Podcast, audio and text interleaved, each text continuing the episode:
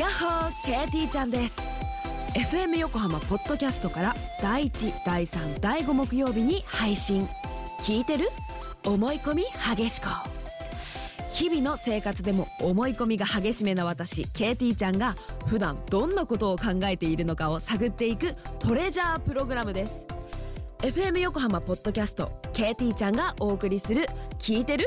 思い込み激しこよろしくね。FM Yokohama Podcast. こんばんはコミックアトラスです。久米田先生の宿題津久井浜やってきました。聞こえますか？今ちょうど津久井浜の浜を歩いています。とってもね気持ちいいですね。今日は天気が良くてよかった。すごい。あの津久井浜高校からこの津久井浜まで。徒歩10分ぐらいですかね。浜にはねあの人が座れるような石段がいくつかありますね。高校生の頃の久米田先生ももしかするとこの石段に座ってぼーっとしてたんじゃないかっていう妄想ができますね。いやー今実際座ってみてます。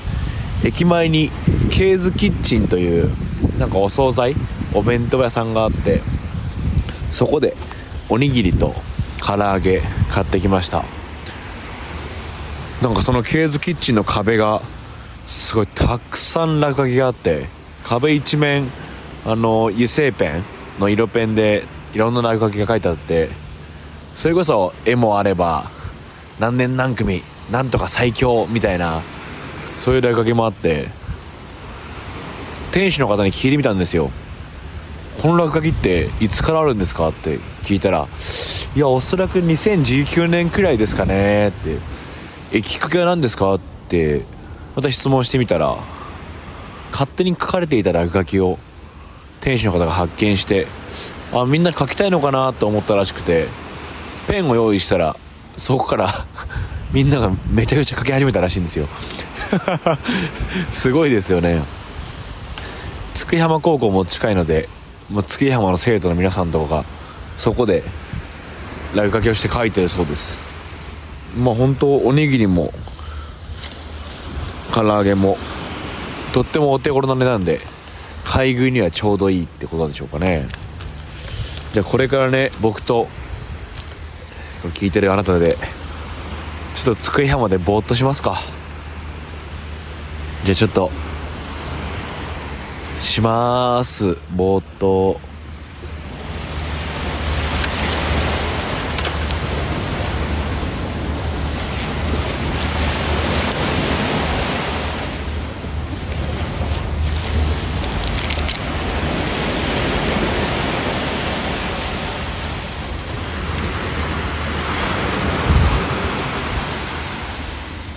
現在の時刻が14時。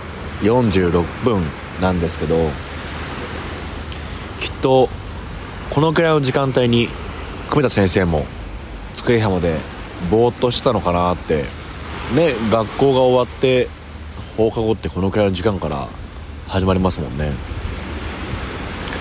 この机浜ぼーっとしがいがあります。なんとなく海を眺めてたんですけど船飛行機。そういった移動するものが目に飛び込んでくるんで。ただね動きのないものを一点見るというよりはなんか動いてるもんをじっと見てると落ち着きますね。いやこれちょっといいわ。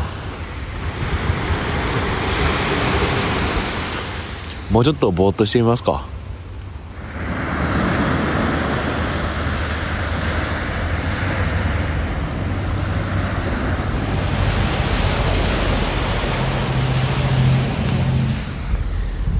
ちょうど今高校生らしき4人組。それと釣り人の方が津久井浜にいらっしゃいました。あの子たちもぼーっとすんのかな。この津久井浜海眺めてると向こう側に千葉県が見えるんですよ。千葉。館山とか南房総の方とかがこう見える。太平洋みたいにこう果てしなく広がってない感じもまた心地いいですね。高校生の子が水切りしてますね。海で水切りというこうチャレンジングなねことをしてますね。なんかいいな。いや先生のインタビューすごく楽しかったな。ものすごく緊張もしたけど先生の考え方を聞いてわ確かにそういう捉え方もあるって発見があったんですよね、まあ、特に抗わない。人生設計はもう抗ってるじゃないですかっていう話はもう確かにそうだなと思って。ああダメだすごいゆっくりしちゃう。今日は天気がねとってもいいんで。うんよりゆっくりできちゃいますね。この回は何の回なのか。自分でも分からなくなってきました。後半できっと皆さんから好きなシーンたくさんいただくので僕ノルオブの小田先生作品の好きなシーンキャラクターセリフを紹介したいと思います。このままじゃ本当にぼーっとしただけで終わっちゃいそうなんで後半やってみます。よろしくお願いします。じゃあこのまましばらくぼーっとして帰ります。来てよかった。